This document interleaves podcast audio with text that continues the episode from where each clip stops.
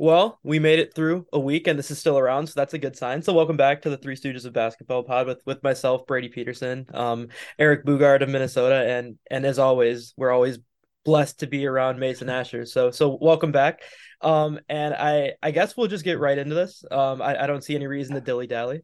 So let's just talk about the Big Ten for a little bit and talk about some college basketball first. Um, yeah, um, I think the story of the week is Ohio State. So if if if there's anyone that really wants to talk about Ohio State and what week they had, I mean, feel free to jump in right away. I guess because it was an interesting one for sure. Mason, you want to go first? Yeah, it, it's it's just crazy how you know last week we were kind of figuring out who we thought would win the Big Ten and who would have the best shot from the Big Ten is, you know, to make the Final Four. You know, Ohio State was sitting really good last week at this time. They're 19 and 0. And then they just kind of, you know, they were competitive in all their games. Obviously, they had a tough schedule playing Iowa at home, then at IU. And then, you know, it's no matter who you play, when you play three games in six days, it's really that Sunday game when you have a Monday, Thursday, Sunday schedule. That Sunday game's really tough. You know, we saw that today when they played Purdue and lost per, to Purdue. Uh, I was able to watch that game. You know, obviously I'm a Purdue fan, but Ohio State just did not look like they were ready for that game. They kind of looked lethargic. You know, it looked like I had just played two top 10 teams this week. Um, you know, they really struggled against Purdue's zone and box and one. They mixed up their defenses really well and forced Ohio State to kind of just shoot early shots in the shot clock. And, you know, they played out of control for most of the game. Um, they had set, I think it was seven offensive fouls, and a lot of those were, you know, actually offensive fouls. Um, you know, there were one or two where I was like, okay, that could have gone either way. But, you know, that just kind of spe- having the opportunity to have seven offensive fouls called on you just kind of speaks to how out of position Ohio State was throughout the day. You know, they made they made a run. They were down by 17. Um, at one point, they made a run to tie it up, forced a missed shot with about four minutes left in the game, and then Thierry came down and had an offensive foul, fouled her out of the game. Cotie McMahon came down and twisted her ankle in that same play, and Purdue, you know, kind of just pulled back away and, um, you know, kind of took it took the game from there. So, you know, I think everyone that we mentioned last week, in, in terms of who could win the Big Ten, I think are definitely still in it. I think you know, at this point, it's a four team race between Indiana, Iowa, Maryland. I think Ohio State's still in there too, uh, but they're going to really have to turn it around after losing three games in a row. I think, obviously, at this point, Indiana has probably the best shot at winning uh, just because Iowa and Maryland schedules are so tough. But IU and Iowa both play, like they play each other twice still this year. Uh, so you know, whoever sweep if they're one of those teams sweep that series, I think that you're looking at that team to be the Big Ten champion. And also, um, you know, IU still has to go to Ohio State too, and that's obviously going to be a really good game once again. Yeah, and I kind of want to ask you guys about that that first game too, because I, I, mean, I feel like you have to always have that Caitlin Clark conversation every time she has one of the games she had against uh, Ohio State, and I mean, it's not like it's not like a like you know legacies defining game because I feel like that's already kind of been done. Like it's kind of like that's I mean, we kind of know how good she is now, um, but I just kind of want to ask you guys like when like when stuff like that happens, like just describe like what the big picture thing is for that. We're just like people being able to see her have like a triple double against a number two team in the country and seeing her play on national TV. Like, just what are like the big picture things in like of that in, in your opinion?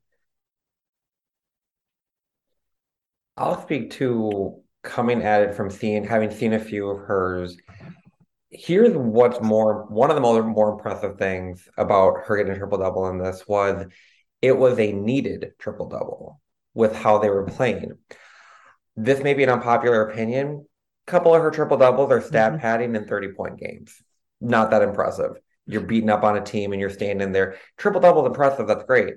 You're doing it in a 30 point blowout and staying in there. way past when you should have to try and get those rebounds or assists. Those ones aren't impressive. When you go on the road and do it at at the time a top five team, I'm gonna guess dropping out of the top 10 this week. It was impressive that you did it in a needed game and she didn't get out of control and she kind of kept her cool. And when things were a little wild, she did that, what I've always questioned if she could do, kept her cool, kept things rolling, kept her other teammates under control, and did the let's calm down till she was arguing with the fans courtside at one point. But I mean, that's just part of Caitlin Clark. You're getting the good with the bad. Not even bad. That's just good with the Henri.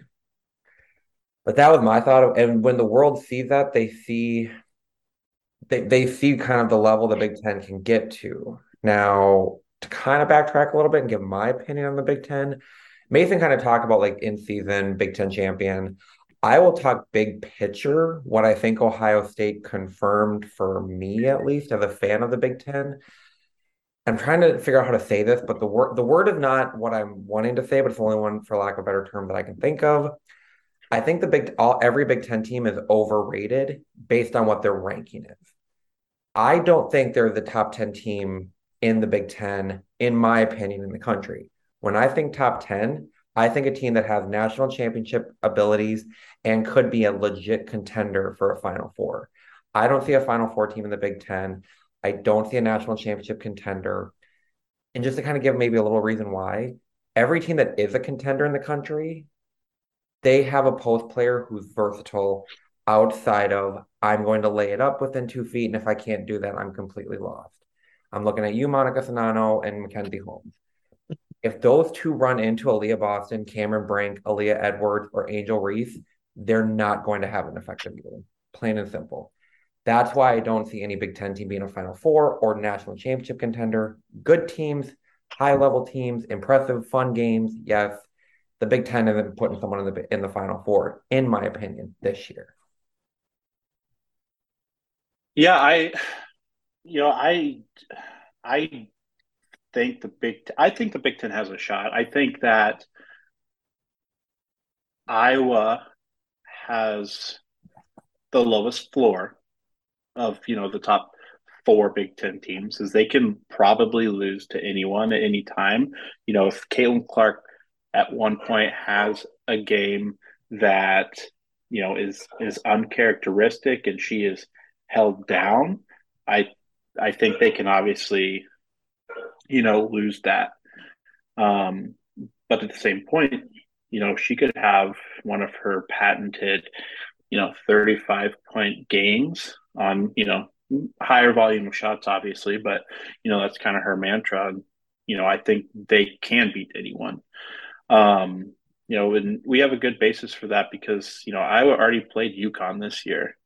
Uh, they played them back in November, and mm-hmm. um, you know they only lost by seven points. Caitlin Clark scored 25, and she probably had one of her worst games of the year in that game, shooting the ball. Um, know, I, I know that you mentioned that. Um, you know, Czinano might not be able to play with, you know, the better posts in the country, but you know, in that game, she held her own. She you know, didn't score 20 points or anything like that, but UConn's, you know, Aaliyah Edwards also didn't score 30 points on her either. So I think, and, and, and in the end, I think once we get to the Elite Eight Final Four, it's more about who kind of gets hot.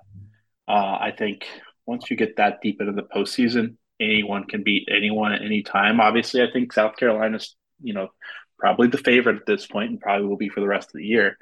Um, but there are a lot of teams out there that I think, you know, don't need a huge post presence to win, even though that's kind of what we've seen over the past couple of years. But I think that kind of more boils down to the fact that those teams with really, really good post players also have other really, really good players at those, you know, guard positions and wing spots.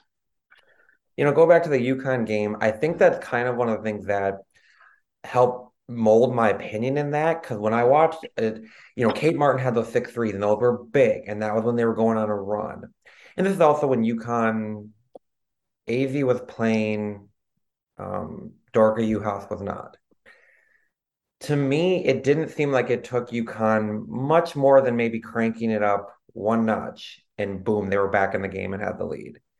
And there's where I think Big Ten teams, not necessarily saying you have to have a post. I'm saying a team like Indiana and Iowa. Those I'm just talking about those two because those are probably my opinion the two tops. Maryland, Wild, Ohio State. We give me a break. I mean, Cotie McMahon has. I'm sorry. One of the reasons they've fallen this week, Cotie McMahon has one move. It is a spin move, and if you are ready for it, you can draw a charge. You can get her traveling. You can throw. She has one move, and even Jacy Sheldon coming back. I like Jacy Sheldon, but let's be honest, she's been out for what now? Eight, nine weeks, maybe a little bit less. Is she really gonna be in basketball like basketball shape by the time she comes back to make a massive difference for this team? She'll make a good difference. She's a good player. Does she make a massive difference? I think it's more so if you take Holmes away from Indiana or you take Monica away from Iowa, do the others have enough? Caitlin will go. Caitlin to me is the only player, in my opinion, right now in the Big Ten, all teams combined, that has a bright long term pro future ahead of her. Sorry, Diamond Miller, you have more injuries than I can imagine. You have injury history. I don't think you're that good of a shooter she's probably next. But Caitlin, when I look at Monica and you know Kim McKenzie, I don't see if I don't see them beyond being really good college players. So my thing is, if you take them away from their teams, does their teams have enough to beat an LSU, a South Carolina, where Aliyah Boston can put up six points, ten rebounds, and her team can still win by twenty? I hate giving LSU credit, but Angel Reese can have a lower game, and they can still probably have enough pieces. Stanford Cameron Brink, we've seen her struggle to stay on the court. You have Haley Jones. That's more where I'm looking at it. Like if you take away their big post or with them struggling or not doing well or kind of having to defend other big time posts, that's where I think the other team struggled, like with Creighton last year. Monica had one of those games where she had the yips with the layups around there. For some reason, they go to her on the final shot to try and get a layup when you have Caitlin Clark on the court. I'm not an Iowa person. I don't know what the decision was there, but that was my thought process on it. Um, I kind of want to move on because he brought up a couple different um conferences here. I wanted to shift attention out west to Westwood a little bit because UCLA had an interesting week as well. Um, they had a bit of a road trip against a couple ranked teams in Colorado and Utah, and they lost to um Colorado in overtime, and then they ended up losing by a point, I believe, to Utah in a top ten matchup. So we can we can talk about um, a little bit of UCLA here if if you guys want, just because that's a really young team and they you know they've had a really good start to the year, and you know obviously like Pac-12's got some pretty good basketball, and I just kind of want to ask your guys' opinions on on on them kind of dropping these two games, just so we don't beat up on Ohio State too much because they weren't the only top ten team that lost twice this week. So I just kind of want to see if you guys had any thoughts on that. They are the only top ten that lost three times. yeah, I think you know for UCLA, like you said, they're young. They, I think their best basketball is obviously ahead of them, but I think more than anything, it just speaks to how deep, I guess, maybe not deep, but how the Pac 12 has shifted a little bit. You know, two years ago, you wouldn't have really said, oh, Colorado and Utah are, you know, two of the top teams in the Pac 12. But, you know, here, here we are in, you know, late, late January, and, you know, Colorado's top 25 team in the country going to be moving up this week in the poll, and Utah's the top 10 team in the country going to move up in the poll as well. Um, you know, Oregon State and Oregon, who have, you know, as of two to three or four years ago, you know, were kind of in that top three every single year. You know, Oregon's 14 and 7 this year, Oregon State's 11 and 10 this year. So there's been a little bit of a, you know, a power shift in the Pac 12, I think. But even though UCLA has lost two in a row, you know, it, it doesn't really get easier for them at all. You know, they've got Arizona coming up. Um, this week and Arizona State. Uh, and then they play Oregon State, Oregon, and then they go on a road on the road to California and Stanford. So I think, you know, UCLA is you know a really good future. Um, you know they're they're also a top ten team in, in, the country for a reason. If you watch them, they're really really good. Um, so I think you know this year, especially in the Pac-12, it just seems that everyone's kind of beating up on each other save Stanford, obviously, because um, you know they're they're definitely one of the top teams in the country. I think they're one of the the clear teams Um, you know, Utah's already played them, lost by I think it was twelve, and so you know they play them again at the end of the year, the very last game of the season, and that very well could be, you know, for potentially a Pac-12 championship if Stanford loses a a game. Uh, since Utah's seven and two right now in conference, but you know there's a lot of really good basketball right now in the Pac-12, and UCLA, despite losing two games this week, you know, to two really good teams, I think it's going to be right there for the foreseeable future. And the next thing I just I think I think it's time we go into Eric's five minutes of talking about the Gophers. I think I've been waiting for this all week, and I kind of don't want to waste any more time. Um, Minnesota uh, obviously always has an interesting weekend in, Eric's eyes, so I'm mm-hmm. always keen to just sit and listen to hear what he has to say. So I mean, I'll, I'll I mean I'm ready to go whenever you are, Eric. So just tell me what you're thinking. I had some thoughts on the Pac-12. No, um, I will say just I'm gonna steal some of my time because I don't have a lot to say about the Gophers. I'm gonna steal some of my time to kind of see what Mason has. I agree, Stanford is by far the best one of the Big Pac-12. They are, in my opinion, Cameron Brink on a questionable fifth call against South Carolina, away from knocking off South Carolina. I get mm-hmm. Stanford has turned around, and once again, I'm not saying was a foul, was not a foul. It was one of those 50-50 could win either way if she doesn't go out in that fifth foul against South Carolina, I don't think South Carolina comes back and wins it. That's how good Cameron Brink is. Here is my once again weekly plea. Please come out in the WNBA draft in 2023 so we can draft you at number two, please, after her triple double today. On to the Gophers. Oh man. Okay.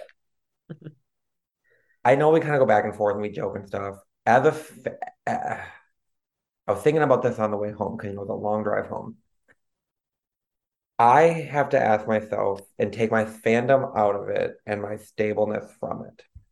If the name of the head coach right now was not Lindsay Whalen, who I have loved since I was a basketball, like a little kid, the reason I got into basketball, the reason I got into Gophers, WNBA champion, all that. If it wasn't the name Lindsay Whalen and I just looked at the record and the losses and what's going on, I would be banging down the door screaming, fire that coach that's not to say I'm saying that right now. What I'm saying is something has to give, whether that means new assistants, and a new uh, head coach that changes something, figures out something. Something has to give because we can't go into a game losing 41 to 77. I will lose. Brady, you were when we lost to Wake Forest, and that's what makes me sad beginning of the year, I could defend them all the time because when you lost Wake Forest, guess what? Last second shot, you were in it. Every game you lost in those first like 12 or 14, they were right there. They were competitive. They had fight. They had they showed something. That's gone. It we haven't seen fight at all. 56 points they scored at Purdue, 41 today against Michigan. There's no offensive flow. There's very questionable substitution patterns. Mara Braun hit had scored like five points right off the bat today, and she's the first sub coming out right after hitting a three. Guess what? Mara Braun didn't hit another shot all game. What are we doing? Why are you taking out your best players? We don't run good offense. We, I don't know what we're. This is, by the way, this performance today was coming off eight days of being off. What were we doing for eight days? So there's there's my thought process. I'm not saying it's time to be fired. I'm saying I'm getting closer to that. If this name wasn't Lindsay Whalen, I'd be screaming, fire the coach. I understand also firing the coach doesn't always change things. We have talent. We are young, but that excuse needs to go out the door. We don't have a lot of bench. All the excuses in the world can come up with. We need to be better than we are. I'm not saying we should be a top four team right now. We absolutely should look better than we did today. That's my go for minutes. So I have I have a question for I have a question for you actually, Eric, about the Gophers, just because I like to ask you questions, and I know we we bicker back and forth quite a bit. Yeah. Um. Obviously, uh, you know, Minnesota got off to a good start to the year, um, but you know, six of those eight wins were against teams with, you know, a net or an RPI over two hundred. So, you know, mm-hmm. some not great out of conference competition. And then, you know, you start off the Big Ten slate, you know, looking past the Penn State and Iowa in, in December. But you know, you play Maryland, you play Ohio State, and then you lose a tough game to Wisconsin, and then tough game to Rutgers, which both probably should have been won. Um, do you think the you know obviously Minnesota has some really good freshman players. Do you think at this point in the season they're hitting, you know, some some type of freshman wall per se, or do you think it's just, um, you know, something is just not gelling with the team?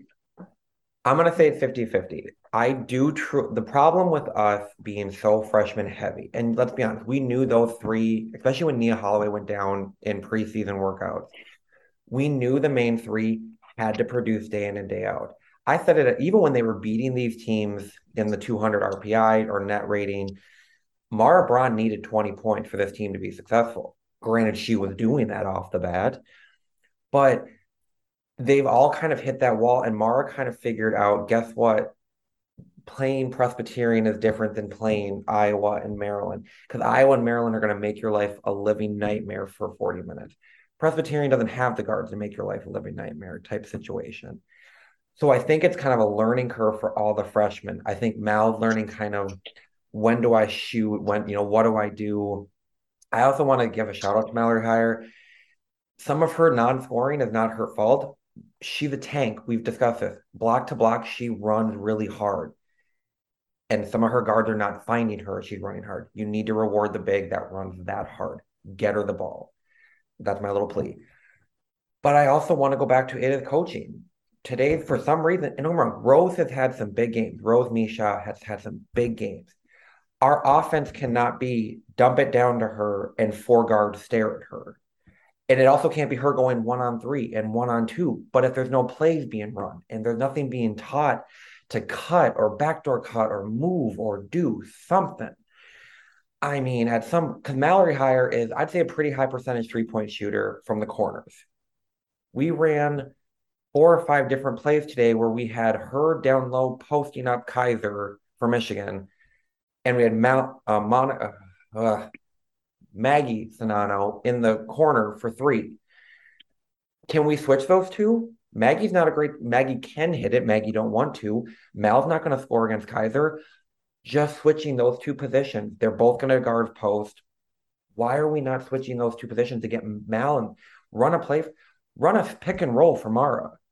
This is your player who can put up 34 and 28 and stuff. We're not running pick and rolls.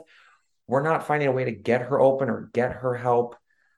Amaya's not looking to attack much anymore. Someone broke her jump shot. So it's I think they're they're hitting a wall. They're understanding the Big Ten that the teams are going to focus on them. Every team, I mean, besides the one Penn State game when she had like thirty some, every Big Ten team knows let Rose cook. They're not going to cook you for a win. If you stop the three freshmen, you let Rose and Katie and whoever else do whatever they want. The three freshmen are the key to winning. If you stop them, or if the coach benches them after five straight points, your job is done. Um, I guess with that we can move on to just some mid-major stuff. If there's anything you guys want to want to highlight, um, the the one the one thing I want to go back to, I talked about it last week, is just the competitiveness of the Horizon League again.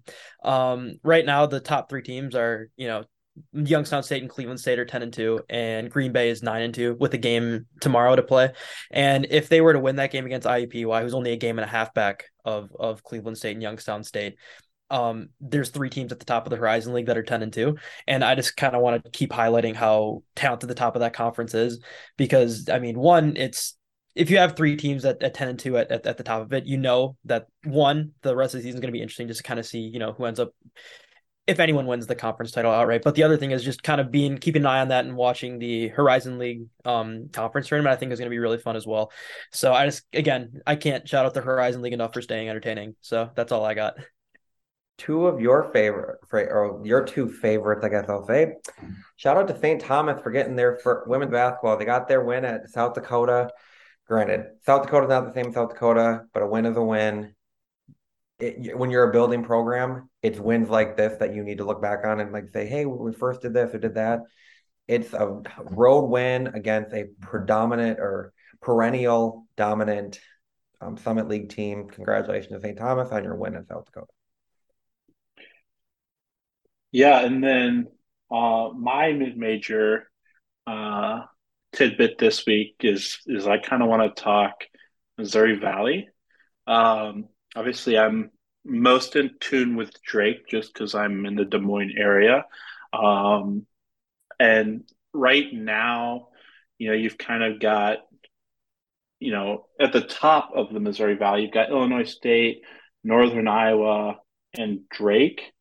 Um, you know, before the weekend, um, you know, Northern Iowa looked poised right there to be able to take uh, the conference uh, from Illinois State potentially, and Drake was just one game back.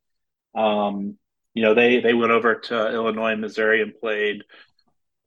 They had their uh, Southern Illinois and Missouri State battle. Um, Missouri State coming into the weekend was five and three in conference, and you know, if they would have lost both those games, that would have pushed them out of the conversation. Uh, but they beat both Northern Iowa and Drake this weekend. Uh, they beat Northern Iowa on Thursday by four, and then they beat Drake by 10 on Saturday, which puts them right back in the conversation there with just three losses on the season. And if they really, you know, kind of turn their season around in conference play at this point, then I think they have a real shot, uh, you know, make some noise in in the Valley. They only play uh, Illinois State one more time this year. Uh, I believe they played them in early January and lost by a couple points. Uh, but they still have return games at Drake and Northern Iowa, and if if they can win those three games, then I think they have a real shot to kind of run the table in all the other games and really make it clustered at the top there in the in the Valley this year. But uh, I watched that Drake and Missouri State game on Saturday, and you know, watching Drake as much as I do, it always seems, and the numbers show it too, they are an excellent rebounding team, one of the, the top rebounding teams in the country. And they're always, you know, kind of the tallest team on the court. Um, and it was it was kind of incredible to see Missouri State basically dominate Drake on the glass, which is something that does not happen very often. They pulled down 14 offensive rebounds ended up getting off 23 more shots than Drake. And it was just kind of a clinic of of how to beat Drake at their own game. Now they also forced Drake to turn it over 23 times, which also doesn't happen very often. But I think Missouri State is is really hitting their stride right now. They've won three in a row, you know, and and have you know a, an easier schedule coming up before they play Illinois State here in two weeks. So that's what I'm looking forward to watching over the next two weeks, kind of how the the valley shakes out. I know I should know this, but Coach Mock leaving for Virginia, who took over the Missouri State job? Um, off the top of my head, I cannot remember her name. I should know her name, but off the top of my head, I can't remember her name. I was going to say Coach Mock, but I know she went to Virginia, so I should took Oh, it was um, it was uh, Beth Cunningham. Oh, the former Notre Dame assistant. Okay. Yep, that's who it was. I'm not. So gonna... yeah, she was she was at Notre Dame. She was at Duke, I believe, for the two years previous, and then yep, this year she came over to take over, and she's done a really really good job there. Well, I don't want to put Mason on the spot, so I'm gonna go ahead and move on to the next thing. Um, and I just kind of want to move on to the uh, just basically the non-division one um schools, so NAI, uh, D2, D3s.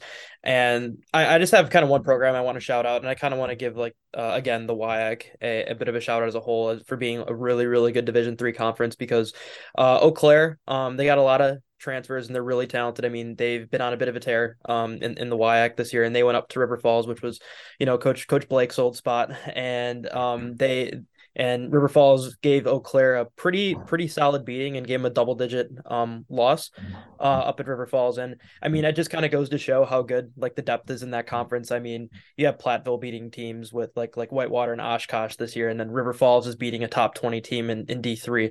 So um yeah, it, it's just more of like a, a single shout out to to River Falls for um being great this week, and and also like a bit of you know talking about the WIAC as a whole being one of the better D three conferences in the country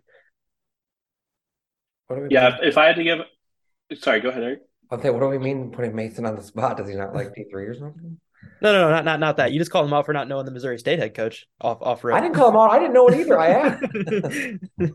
I couldn't think of it off, off the top of my head. I was I was definitely put on the spot and had to think for a second. Um, but no, my my shout out would be uh, in the NAIA ranks to Clarke, who is playing just a crazy excellent basketball right now. Um, since a loss in early December, you know they've they've ripped off ten straight wins, uh, basically by a margin of like thirty points as well. Um, you know they're they're twenty and they're sitting at twenty and two in the season, fourteen and two in conference. Um, you know they look like they're just kind of kind of walk through, uh, you know the the conference the rest of the season. Um, they they do have a game this weekend, I believe, against Central Methodist, who they did lose to earlier in the year. Um, so that's going to be a really interesting game. Um, but if we're talking Iowa small college basketball this week, I just have to give a give out a shout out to Clarke, who's who's definitely in the conversation for a national championship this year as well. I will forego my time because I have nothing to add to the conversation. Okay.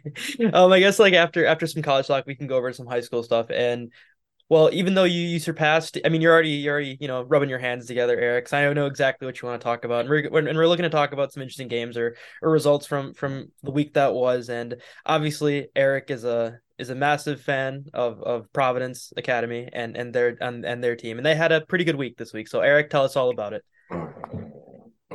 okay. So let's just set the theme. No, okay. um, huge. I, I want to say a couple huge shout outs before I get to my little speech. First of all, I want to give a shout out to the Hopkins Royals. You are at the time undefeated, top 10 rated in the country, number one team in 4A. You didn't have to play Providence. I know of five other uh, 4A schools in Minnesota who told Providence, no, we will not play you. Hopkins said, let's do it. Coach Stark, Coach Tara Starks' mentality of we'll play anyone, anywhere. We love the competition. Huge shout out to that. That speaks volumes. The teams that are scared, now let's get to why they were scared. Um, you had number you had the top two time top defending champs, 2A and 4A. 2A is not supposed to beat 4A. And I will say, let's let's set the scene. Taylor Woodson was out of this game. She had just played the night before in the St. Michael Albertville game. As far as I couldn't tell, it was a rest due to the ongoing ankle that she's kind of dealing with. That she, you know, the injury she got at the beginning of the year against Bishop Garrigan. And I said, and St. Michael had them on the ropes, and it was a physical game there. So I think back to back in less than 24 hours. Now let's get to the one I want to give her all of her flowers. I want to give her all of her due. I want to give her everything in. I want to give her every credit she deserves. The magician, the microwave, the magnificent Maddyn Greenway. You when you finish with 41 points, eight assists, seven steals, six rebounds, and you play every minute of that game against Power Five, traditional powerhouse led, legendary, set the standard in Minnesota basketball, Hopkins, and you put on that performance. There, the discussion of who number one in 2026 is in the state of Minnesota is over you've shown what you can do. Hopkins threw 19 different de- defenses at her. They threw triples and doubles, and you had the outstanding play of Liv McGill, and she was getting past all of it. She was not going to lose.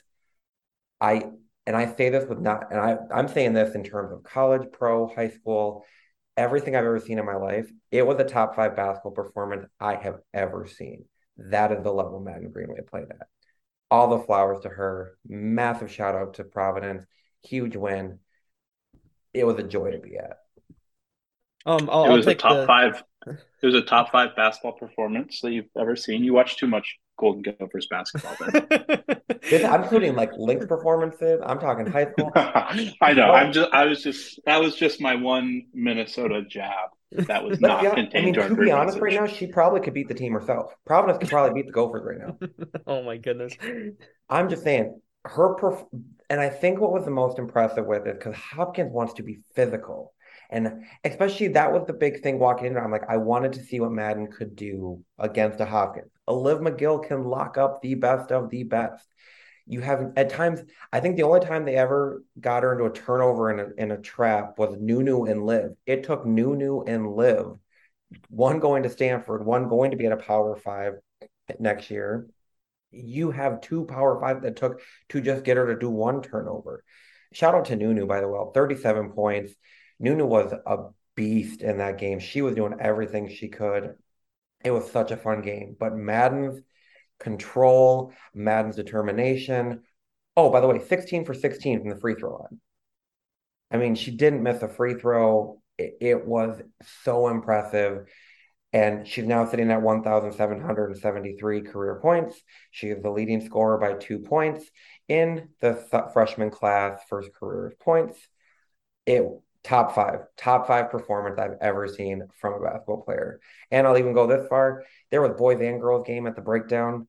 She was the best player to step on that court, male or female, that day. It wasn't even close. Well, I guess after that, I guess I'm gonna I'll try to follow that act up. I won't make Mason try to follow that up. Um, I I want to talk about um Verona this week. Um, Verona is a team who went to Division One uh, state tournament two years ago after playing eight regular season games and going four and four in those games with a super young group. Last year, Taylor Stremlow broke her foot, and it kind of changed kind of the dynamic of what they had. This year, they have everybody back. Um, and this week was a pretty big test for them. I mean, Sun Prairie West is a talented group. Um, they were playing for basically, you know, a share of the conference title with Verona. Um, and not only did they beat Sun Prairie West, they they beat the living tar out of them. Um, Reagan Briggs and Taylor Stremlow both had 30 in in that game.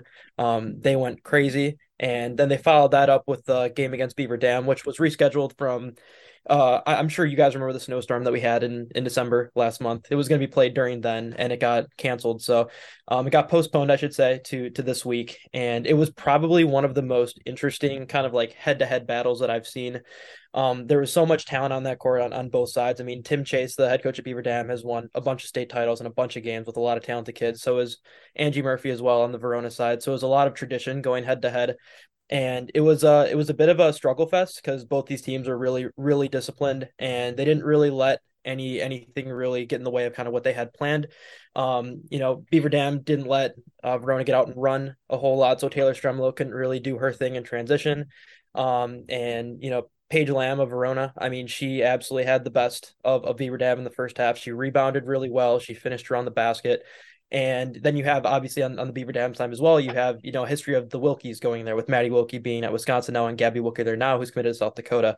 And the second half, she really turned it up and she was awesome in, in the second half. But um, Beaver Dam just kind of made a couple like little little mistakes here and there. I mean, missing free throws in the bonus, um, not grabbing rebounds on on you know times when they should be grabbing rebounds, like on free throw misses. Um, so Verona came out of that game um, with the win, and it easily could have gone Beaver Dam's way. Um, but I think Verona really like stamped themselves as a team who's like, hey, you know, we can we can win uh, state and Division One this year, and, and no one's really talked about them as, as much as some of the FVA schools like um, Neenah or Hortonville per se. But yeah, I think Verona really made made a statement that hey, like we're we're here to play, and they're going to be in one of the toughest sectionals, playing a Brookfield East team who went to state last year. But I'm really excited to kind of see what that matchup kind of entails if it were to come. But yeah, a huge shout out to to Verona and, and what they were able to do this week. Brady, confirm for me. I think Wisconsin is opposite. So like you're one, you're big schools. So, so you guys go opposite. Like one is the biggest, and then it gets yep. smaller as they go. Where Minnesota, one is the smallest, four is the, okay. Yeah, I'm I'm the oddball vagrant of this group because Iowa is the same way as Minnesota. So, but Iowa has like yeah five or six. Don't you have like five or six levels, or is it just four? Five. We got five. five. We got five in Wisconsin too. Yep. Yeah, and you know my shout out isn't you know for this week isn't necessarily a weekly shout out, um, but I did not mention Pleasant Valley last week. Uh, I should have in the 5A uh, ranks. They're they're actually now number one with with Johnston going down. Um, was a week and a half ago to Dowling. Um, Pleasant Valley 17 0 on the season. You know they are just kind of motoring through their schedule. Uh, I'm a big numbers guy. I like to look at you know strength of schedule metrics, uh, you know, what the record is against teams above 500, below 500, etc., all that kind of stuff. Um, you know, they obviously don't play a great schedule where it's, you know, 131st in 5A which is you know the next closest team to them is somewhere in the 20s. But every team that they've played this year that has been good, they've won. You know, they've beat the number 11 team by one. They've beaten the number 16 team by two. They beat the number 16 team again by nine. Um, this week, they, um, you know, don't have an easy schedule. They play, you know, North Scott, who's historically very good. They play Assumption, who again is also historically been very solid. Uh, and then they play Central DeWitt, who made the state tournament last year. Um, so, so I should have shouted them out last week and gave them credit for what they're doing, uh, especially coming off an appearance in the state tournament um, the year prior with the majority of their contributors back. Um, but I could I could sit here and beat the strength of schedule drum all day long. But the point is, you know, they have played good teams and they've beat all of the good teams they've played. So we'll see how how they do in, the state tournament once it gets to you know they're playing the Johnstons and the Dowlings and the Ankeny Centennials and the Valleys and you know the list goes on. But you know last year they beat those teams in the state tournament. So um, and then the next thing um up, up for you guys that I want to ask shout first. out. I want to give a quick shout out for high school to Tessa Johnson on being named McDonald's All American. it doesn't happen as I mean it's happened more recently, more often, but doesn't happen that often in Minnesota. Shout out Tessa, you deserve it. Wish you were staying home, but shout out Tessa for McDonald's All American. Um, well, you jumped Same. the gun for me there, um, because I was about to highlight KK Arnold and and her trip to to the McDonald's All American game here first. Um, just talking about some of the stuff that's going on in Wisconsin, because obviously Wisconsin is is not probably as deep as Minnesota has been in the recent past. So having KK around and just having her be, you know, the, the bubbly personality that she is, taking pictures like every little kid that that comes up and, and talks to her. I couldn't think of a better face to have for the 2023 class in Wisconsin. Um, so shout out to KK, um, and obviously her mom as well, because I'm sure we all know KK's mom, and and she's the actual best. So, um, but that the basketball storyline I wanted to highlight, um, was just kind of in Division Two, um, because it feels like for the next two years we're going to be looking at Notre Dame, um, and Pewaukee, um, as as it was last year as well. Um, and both those teams are absolute powerhouses. Um, you have Notre Dame with, you know, uh, Illinois State commit Trista Fayta, Wisconsin commit Gracie Gresh. Um, you have all the, you have a lot of these, you know, like auxiliary pieces like Peyton Musial, who shot like 50% from three last year, who has a couple mid major offers as a sophomore. Then you have these other kids who just kind of fit their roles so well, like Hope Barrington, who just flies around and makes a bunch of hustle plays. And, and Sydney Whitehouse is probably a kid who can play Division two. And she could defend absolutely anybody. And then, so you have this team who's like really well structured. They like to, you know, run a lot of cuts and get to the get from block to block and, and seal kids. And then you have Pewaukee who has a lot of guards and they're very guard heavy and they love to shoot the three. Um, the Terrians, I think both are shooting over 40% from three. Both of them um, got a Big Ten offer, um, I want to say this past week.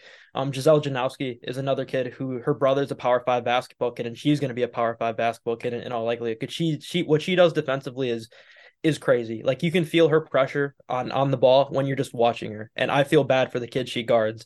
And then you have a bunch of other kids like Kennedy Rutherford who comes off the bench who can shoot the crap out of the ball.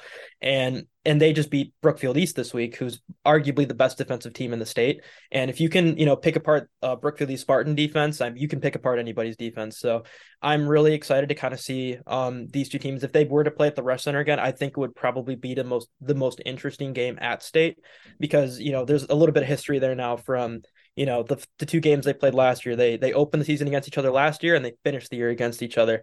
And i want to say in one of my podcasts with the Terrians they say you know we started on a coach bus we wanted to end on a coach bus unfortunately the ride back for them wasn't as great as they would have wanted it to be at state but you know they got that experience. And this year they I mean they beat Notre Dame in the first game of the year without granted without Trista Fayta but I mean I think Pewaukee's only gotten better since then. So um the idea of seeing those two teams play again and seeing that amount of talent on the court at one time is is really enticing and I really hope to see that again this year. I have a different topic to end with, but we'll end with that topic. I have a topic to get your opinion on when we end or close to, toward the end.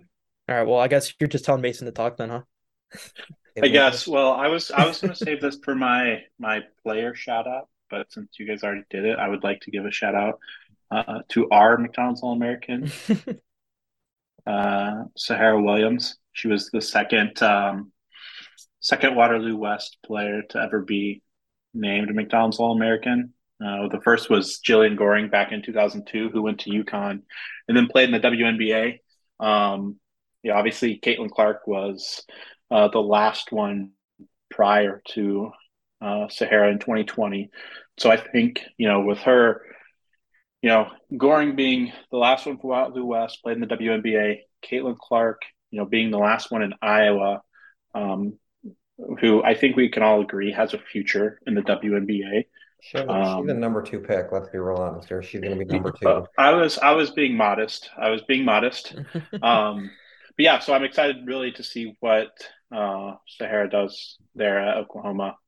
Um, she's she's super skilled. She's gotten so much better since she first came into high school. I remember watching her her freshman season. I was like, oh yeah, this kid's pretty physical. She plays really hard. You know, the skill wasn't really there yet. Uh, and then since she kind of got integrated into the All Iowa Attack program, um, you know, her skill levels really taken off, and you know, she's a top 25 player in the country for a reason. So I'm really excited to see, you know, her perform on the big stage with with other players. I think she deserves it. Like, you know, all three of the kids that we just mentioned deserve it. Um, so that was my player shout out I wanted to put in there since you guys mentioned yours. I think you were modest when you said she's physical. I was when she was at the gym in Shakopee, was last summer or something. I think I was standing next to Brady. We were downstairs stupidly. I should never be that close. she is, I mean, we're talking, she has a pro body looking like now, at least a college body right now. And she was coming towards us. I saw my life flash before my eyes. She would have destroyed me. And luckily, she had the athleticism to catch herself, like from a dead sprint. I was terrified, mostly because I, I don't have any ounce of muscle, and she is pure muscle. She is going to be so fun to watch at Oklahoma. So yeah, it's it's it's kind of crazy the combination of, you know, she's she's five ten, but she's probably the, you know, besides Audi Crooks, who you know, is is obviously a different position than Sahara, where she plays down the post, and you know, Sahara kind of handles the ball out on the perimeter a lot more, but she can post up. Um, you know, I think pound for pound, Sahara is probably one of the stronger kids in the state of Iowa, but also I would say, yeah, I mean for sure. It, it, but with the the combination of strength and pure athleticism, like I don't I don't think you can find anyone in the Midwest that can match that. It's it's it's honestly crazy. And then to have her put on the skill and work on her game as hard as she works on it, it's just kind of it's kind of crazy how much you know m- better she can get even at the next level. But my next question for you too, and this is just a quick like, not Brady. This ain't fair because your answer is easy. Who coming up in your state is, a, in your opinion, an automatic guarantee to McDonald's All American? Brady, we know who you're going to say. Brady, yeah, I guess first. Just, we know who's coming. I'll just get it. Out. I mean, Ali Zabel is is as obvious as it gets. I mean, there are very few people that I've seen in any walk of life make anything look as easy as Ali Zabel makes scoring a basketball. Um, whenever she gets to sidestepping on the three point line, I just know that that thing's going up at some point, and it's probably going to go in. Um, I don't think that there has ever been a kid who's just like she's so unassuming on the court as well. Like it, like in the sense that it doesn't really look like she's ever really all that pressured to do anything. She's always just kind of like in her own world and you know, it's it's crazy to see the kind of production that she puts up. I mean, in high school this year, she isn't doing exactly what she did last year because she has a little bit of help on, on the ball, so she can play a little bit more off ball. Um, but when she has to turn it on, she's going to turn it on, and I don't think there's anyone in, in the country that can really slow it down. If if Ali says, you know what, I'm just going to go ahead and score 40 today, I think she's just going to go ahead and score 40 that day. So yeah, I think it's pretty obvious. But yeah, I mean, I'll just I'll just officially Ali Zabel is probably the next McDonald's All American from from Wisconsin. Mason. Yeah, for me, I think I think it's pretty easy too. I think you know, I, I don't think there's, you know, this far out. You know, I don't think you can say, oh, this kid is a guaranteed McDonald's All American. You know, if you look three or four years down the line, just because there's so much more development to happen. You know, that player could move out of state, could go to a, you know, not get injured. You know, whatever could happen. Um, but if, if I had to pick one kid in Iowa right now who I think probably has the best shot of being an All American, mean, it'd have to be Jenica Lewis. I think she's going to be a top five kid in the country. You know, I think if you're in the top 10, you're pretty much guaranteed a spot on the McDonald's All American uh, list. I think that Jayla Williams from Ankeny could move into that conversation as well. Um, obviously, not a lock. She still has to get better, which isn't a knock on her. She's super athletic. She's really long. She has a good basketball IQ, but she's just still a little raw. Um, but that's a kid you kind of look at and watch play and think, okay, this kid with you know some more skill development um, and just more playing basketball, she could be really good. I, I mean, I think she's a top 100 kid in the country already, and you know probably a by the end of her career probably could be a borderline top 40 to 50 kid. You know, she continues to work at her game. Um, but then all Iowa Attack's got some kids in the 25 class and Journey Houston, um, Divine, Bridge, and Ava Zedeker that, you know, probably aren't going to be McDonald's All Americans. But if you had to look at the Iowa class of 25, I think those three would have probably the best shot too. I'll go with a simple four for me. um, live and live and live or live and live are making it next year. Liv McGill, Olivia Olson, they're McDonald's All Americans. 2025, Aaliyah Crump, she's going. Let's be honest, she's a stud. And then we've already mentioned her, the microwave, the magician, magnificent. Maddyn Greenway is a McDonald's All American. Maddyn, now we can call her the McDonald's Maddyn. We can add another nickname. Those four, I am, unless they move or quit basketball, those four to me are locks for their class to be McDonald's All Americans. Hey Mason, do you think should... uh, do you think Eric likes Maddyn Greenway? Yeah, I was just going to say we should rename the podcast the the Eric Maddyn Greenway Stand podcast instead of the five minutes to Gopher talk. We should give him five minutes of Maddyn Greenway talk. That'd be a lot more positive conversation to have. God, Lord. It would be. It would be. Um, I, I just kind of want to uh, go on to talk about some some more team related stuff here, and I'm sure we I'm sure there might still still be some more Maddyn Greenway talking here from from Eric's end.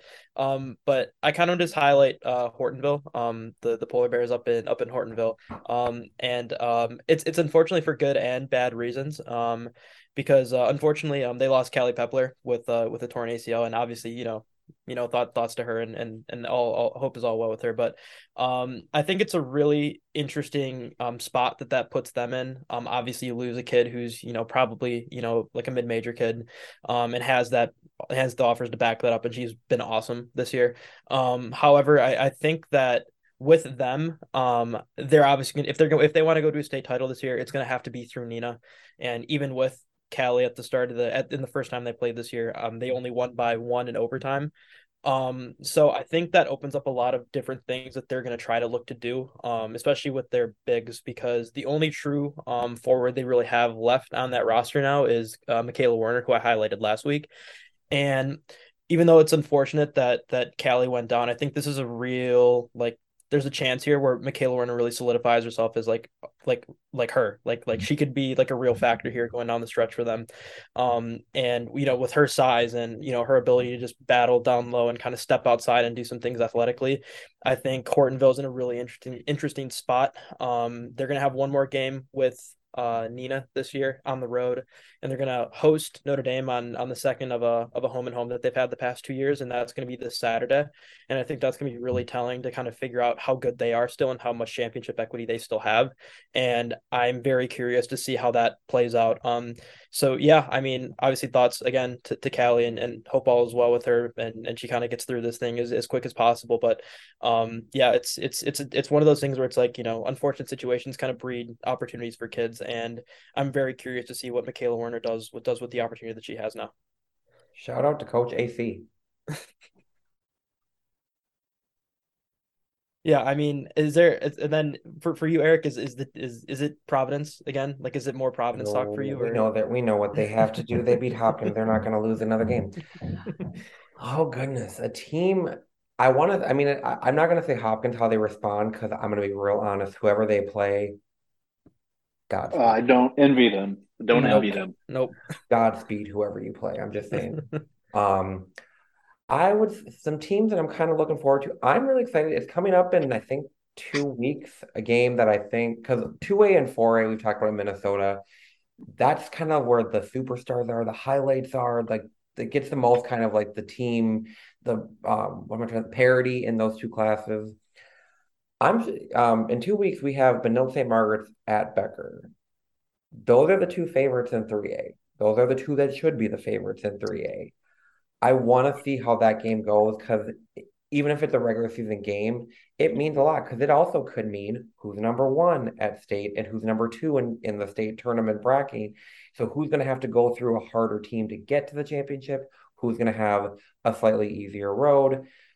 Because in all fairness, 3A is a top two, and then they have top two elite teams. Then you have some good teams if you're if you're number one, you're going to you're going to eventually have to probably go against two okay teams and then maybe one elite team.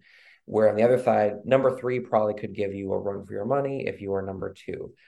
That's my that's what I'm excited to highlight is I want to see Kendall McGee and Olivia Olson go against the three musketeers of Becker with the three little guards who gave St. Michael a, a decent run yesterday at the tournament. I mean, I felt bad for that game because it was St. Michael versus Becker right after Hopkins versus Providence. How do you follow that up? Yeah, and for me, it's you know, there's there's Iowa basketball starting to get a little light at this point in the season. Um, you know, next week there's some conference tournaments. Uh, I I'll go on record right now and say I don't care at all about conference tournaments. I think you know for the kids and families and all that stuff, it's cool, but like in big picture, to me, it's meaningless. I was never excited about conference championships in high school. This is not a rant. I just don't really care about conference championships. Um, the one, two, and three A state tournaments actually um, start on February 9th. Well, 1A starts the 9th, 2A and 3A start the 11th. So next week's kind of the last portion of regular season. Um, 4A and 5A start um, the 15th of February, which I believe is a Monday or maybe a Thursday or something. I don't know. But it starts a week after 1A starts.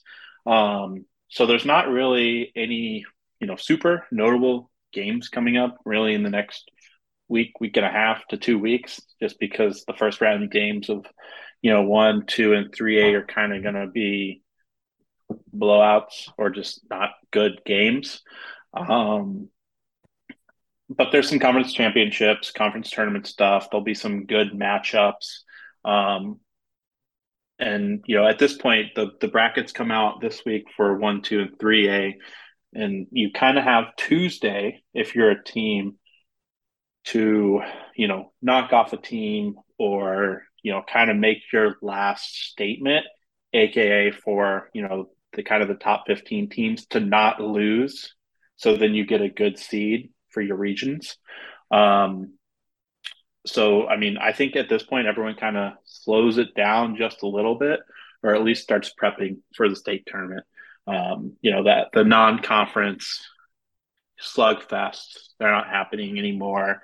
Um, you know, and I don't really care about regular season conference championships, like I said. So, you know, I'll just kind of be watching for those teams not to stumble. You know, those those top 10 1A teams not to stumble into the playoffs because that can be, you know, the the difference between getting the top seed in your region bracket to being a two seed and actually having you know, to play a tough competitive game for, um, you know, a, region championship and a, and a chance to get to state.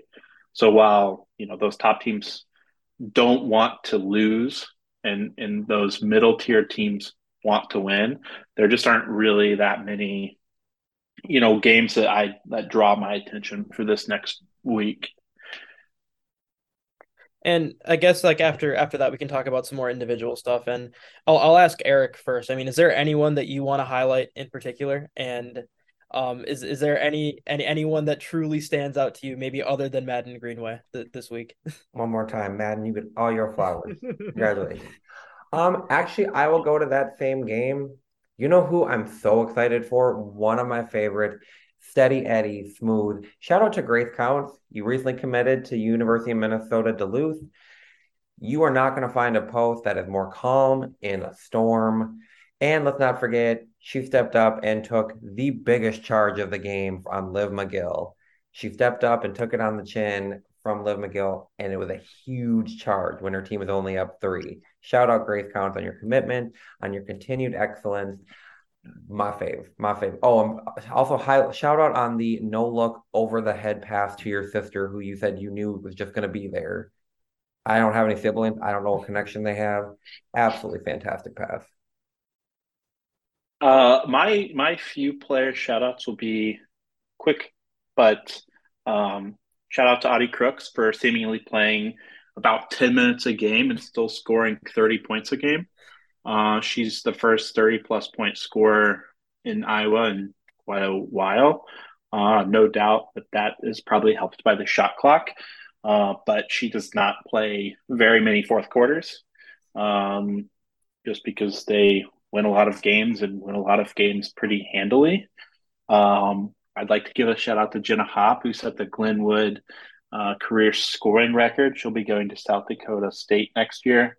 Uh, she took that scoring record away from her teammate who graduated last year uh, in Madison Camden. Um, and then my last shout out would be to someone that no one knows about, but she goes to Orient-Macksburg. There in 1A, Emma Boswell. She's a freshman, and she's leading the state in rebounding at 18.8 rebounds per game. Uh, for a freshman, that's very incredible. For anyone, that's very incredible. Um, but I will say, and I don't say this in jest, maybe I do. Orient-Macksburg is five and twelve, so there are a lot of rebounding opportunities. but it is still an honor to lead at almost 19 rebounds per game as a freshman. Um, I'm gonna spread out some love here to some 26s in Wisconsin. Um, I'm gonna start with talking about um Adeline Shepley, um, who is the younger sister of Ellie Shepley, who's gonna be, I believe, a two sport kid at Northern Iowa, um, after she graduates in 2024. But the the the talent that that kid has is un unreal. I mean, to have her like size at six two, six three, she can beat kids off the dribble. She can shoot it from wherever she wants. She's really athletic and she can defend basically all five positions at the high school level. Um, and if you were looking at a kid post 2024 um, to be a kid who just kind of you know takes the state by storm at some point i'd say probably be her. Um, but i want to talk about um, a couple a set of twins from from Oostburg because i had the had the opportunity to call the game from um, with the w7 productions guys and, and connor dubois and you know i'm always grateful to, to do that and it's always a blast. But um, the two kids that uh, really stood out to me were the ketterhagen twins um, riley and addie um, I think that those two have a chance to be really, really good at the Division three level in Wisconsin, um, because they are playing at a school right now where you know they haven't had a ton of success in at, in the postseason for a while, and you know Waupun has kind of you know kind of had the had had that division by storm the last year and a half. Um, but Oostburg's in a really tough section with with Brillion and Kewaskum and Freedom, and you know they played Brillion, who's also obviously one of the top teams in their sectional. And the first half they were horrible. I mean, I don't think they could have been worse. Honestly, neither of them scored. Um, they were, you know, the ball wasn't moving. You know, they weren't making layups. I think they missed all of their threes um, as a team. Um, but the second half came around, and you really got to see how good um, Addie could be, especially. Um, Riley's been one of the best shooters in the state, but she had a kind of an off night um, that night. But when Addie Ketterhagen gets into transition, there is not many more kids who are as dangerous as, as she is. She can thread a needle with a pass. She's strong enough to go up through contact. And you know that second half was was all hers. I think she finished with like 13 points. I can't imagine how many you know turnovers she created just by being herself. Um, she had a couple really big shots late. I think she had a, a walk up three. Um, she had an and one, I think, to cut it to one or something like that. And I I don't think that there have been many kids that I've seen who have flipped the switch like like that in a half. And I think I'm that that makes me very excited for what that 26 class in Wisconsin has. I mean, it's been talked about over the summer as a class that can be very very good, possibly as good as a 22 class in Wisconsin. And they're all starting to kind of come into their own right now. And I think that's very exciting because I think, you know, obviously the more talent you have, the more, you know, the more reasons people want to go see these kids play, the more, you know, younger kids that want to be like them. And I think they're really starting to build a little legacy for themselves. And I, I mean, just shout out to the Ketterhagens for for for being awesome this week, and can't wait to see what they can do in, in the postseason. Is it, is it the end here where I do my little thing? Uh, you can do you can do spiel I, if you want. I won't stop you. one, I I do want to give a shout out though to my player to watch last week. I mentioned that uh, coming off probably her worst game uh, as a high school player, Jenica Lewis. I was looking for a big week out of her. Uh, she did respond. Two wins this week against two tough teams. She had 16 and 15 points and just played super poised the entire game. So I just want to commend her for, you know, taking that game that she had against Dowling and kind of taking that pent up frustration out on her next two opponents and leading or helping lead her team to a win. So, yeah, I mean, uh, is there anything for you to add, Eric? You have a spiel, maybe? So I this is nothing in particular. I'm I'm like curious with us all being and you know interested in watching and, and connected to different levels of basketball. I think a conversation about what's gotten a lot more umph. They're kind of a little more renewed fervor is kind of the call for this is to officials, fans, everything. Let girls and women in sports show emotion. Yeah, hollering and one is not tech worthy flex if you are flexing on someone who's injured or screaming at someone injured, that is a tech. Unless a player is threatening the ref or another player or something, y'all calm it down. Like let these girls who are women women in all levels, I think techs come way too easy. Now, where I have a caveat, Angel Reese from LSU had a speech about how, you know, because she got that block with holding her shoe and lovely and she got a tech for staring down the girl. Was the tech deserved? No, absolutely not. She went on the spiel about how she got that because people call her, I'm not going to repeat the word, they call her bad words. They call her word that she should not be called. I will, however, employ her. Maybe set this one out, Angel. Your coach is Kim Mulkey. I mean this with full offense. Kim Mulkey is a horrendous human being. Kim Mulkey have gotten away, if in her history, it's documented on YouTube. This woman deserves more technicals than any other coach, player, or human being on this earth, and I have ever seen a day in my life. She is the female Bobby Knight. She is the crypt keeper if you give it a blonde rinse. So, Angel, you can't really talk about not being able to show motion when your coach has had instances of ripping her clothes off and nothing, hunting down a rebound at the SEC tournament last year in a bejeweled tiger shirt. For someone who is an open homophobe, you look like a drag queen out there in that shirt. FYI, Miss Mulkey. I'm just saying, I'm all on the board. I'm all on board of let these girls and women show emotion. Angel Reese and LSU, maybe sit this out if you are lining the pocketbooks of a homophobe and racist in Miss Mulkey. Thank you. That is my TED Talk. Uh, I would like to add, I, I totally agree with Eric in, in the sense that women do get quick technical fouls. Uh, I, I always ask myself if, you know, when I see someone get a technical foul, you know, I always say, okay, would this have been a technical foul in the men's game or in the NBA game, etc. Um, yeah, I'm, I'm sure some of you saw the other night um, in the NBA when LeBron uh, got fouled going going to the rim. The ref obviously missed a foul call. It was a foul. Mm-hmm. And then LeBron kind of went crazy there for 10, 15 seconds. If that was in the yeah, if that was in the women's game, that would have been called a technical, you know, two seconds into that. Um, now it is LeBron, you know, so you can say what you want about, you know, players of his stature getting extra leash, but even if it wasn't LeBron and it was, you know, a, a league average player, do we really think that would have been called a technical regardless? Probably not. Caitlin Clark gets a technical for saying damn it to herself after you know a, a bad play and she gets a technical. So, you know, I, I I don't necessarily agree with you that Angel shouldn't have been teed up. I don't think you should be able to show up players. And I personally feel like staring someone down is is showing someone up. Um, but I agree with the whole premise that that women do get technicals and not allowed to show any emotion uh, lots of times. And you know, quite frankly, are probably scared to show emotion, which I think probably hurts the game. Which is why I think Caitlin Clark is so good for the game. And I kind of want to add a, quick story from for mine. I want to preface this by saying in, in Wisconsin, I think the officials do a as good a job as they possibly can.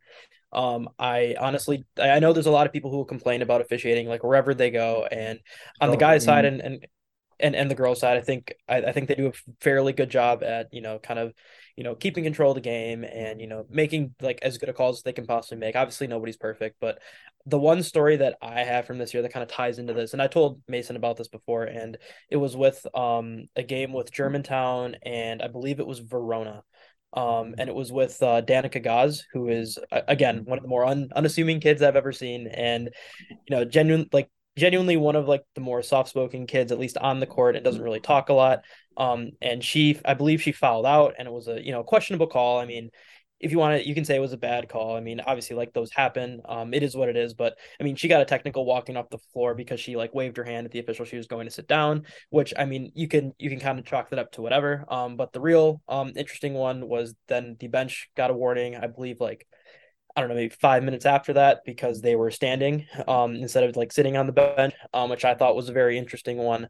Um, and in all honesty, there could have been parents that were thrown out of there and weren't. So it was a it was a really interesting environment. And I think the the fact that you know like there are there are definitely times when when when girls like are not allowed to have as much emotion as as guys do. And I mean, even at the minimal amount of guys games I've seen this year, like it's obvious when when you watch it. Um, so yeah, I mean, I especially like because these like these kids put a ton into their crafts, and you know when a kid like KK succeeds and you know she goes to the rim and you know cuts through like a like a packed in two three zone and she gets hit and she and she scores like. I love seeing her show some emotion, like because that's not easy to do, and you should be able to celebrate that. But yeah, I mean, I I'm I it's very good for the game when when people show how much passion they have in it because I mean you you relate to that on a on a basic human level. I think one of the things, you know, once again, not saying all refs are bad or whatever. I think where the conversation gets frustrated in at all levels, high school, college, every level, is there is such an inconsistency. There are games where a player can do a flex or they can scream and one stuff. And th- so you kind of play with the same emotion every game. And I also say, especially eh, you know, D1 or big time state tournament games at, at all levels, emotions are already at a like a high heightened thing. I think you have to have a little more grace with the players. Like if they're not screaming at each other's faces or I say threatening or saying some of the most crude things you ever heard in your life, if it's a little bit of jawing back and forth, that's like let them go. If there's fists being thrown, yes, technical, ejection, stuff like that. If you have a coach out of the coaching box, stuff like that, maybe give a heads up. Um, I always one of the things I always talked about, and this is me, more from when I started doing this job and going to AAU stuff. I love me a ref that like in an AAU they're gonna be like get out of the lane, get out of the lane, or hand off, hand off. They give you warnings. They're letting you know what you're doing wrong. If you keep doing it, we're gonna call you. That to me is I, I like that, and I want that. There's where I think this conversation about it gets. There's where it gets frustrating with the refs because some refs are just so quick with the tech, and it's like really? Because we've seen a lot worse at other games, aka Kim Mulkey, or mm. even Ohio State's coach. He's insane. That man is on the court often. He is hollering. I think someone had a picture of Teri Moren flat out sitting on the court during a game the, the other night, flat out on the court sitting. And I'm like, where, like that, fine, tear up. But like, but you sometimes I don't know. I just think the inconsistency is bad. But I stand. Like I said, we disagree. I think Angel Reese, your coach, gets away with plenty, plenty. I don't think you really should get into the conversation. That's my last two cents on that. Um, um, before we end this, I want to highlight a specific game that I would like to actually shout out the officials for calling the game very well, and it was actually a game Eric, you and I were at in minute no, no, no, no. The, the one um that we were at for uh the breakdown event at Hopkins with Benilde St. Margaret and Hopkins. Um, because that game was very physical. And I don't think any like obviously there was a little bit of time, like a little bit where like kids did go a little bit over the line, but they were, you know, punished for that. I mean, with double technicals for I believe um Olivia Olson and Nunu Agara for one, or maybe it wasn't that, but I know Oh, uh, uh, Liv the, McGill the, also the ball shoved between them. Yep. yeah, yeah, and and and Liv McGill and um I believe it was Kiona was it Kiona McGee? Ken yeah, they didn't want to let go of the ball. yeah, Kendall McGee, sorry. Yeah, and then they just didn't want to let go of the ball. So they were they were wired and ready to go. Um, but I thought that they did a very good job calling that game and you know not letting it become like a real foul fest. And you know, I I if we're gonna talk, you know, about referees like making calls they maybe shouldn't, I want to at least highlight it, highlight an instance where I thought they did a really good job. And I thought that game was magnificent on, on that end because it was fun to attend. And I thought, you know, kids kids were, you know, playing on the line and you know some sometimes went over it but i mean they the referees did a really good job bringing that and making sure that that was a, a real spectacle to watch. Ending on we're gonna end it on giving the refs a shout out yeah of course i have to i have to um because because they uh, their job is not easy especially at that level when when everyone in the gym is you know watching watching you and they're looking for a reason to really like blow up and it's so easy to blow up on a ref because you probably don't know them and it's very easy to just go at them um for making a call that you deem as the incorrect one but yeah, with that said, um, I want to thank you guys for coming back for a second week and dealing with me for a second week in a row. So I, I appreciate it. And yeah, hopefully um, we keep that trend going and we're back next week and, and record another one of these. So without further ado, I just kind of want to say thank you guys again for, for doing this and, and we'll see you, we'll see you all next week, hopefully.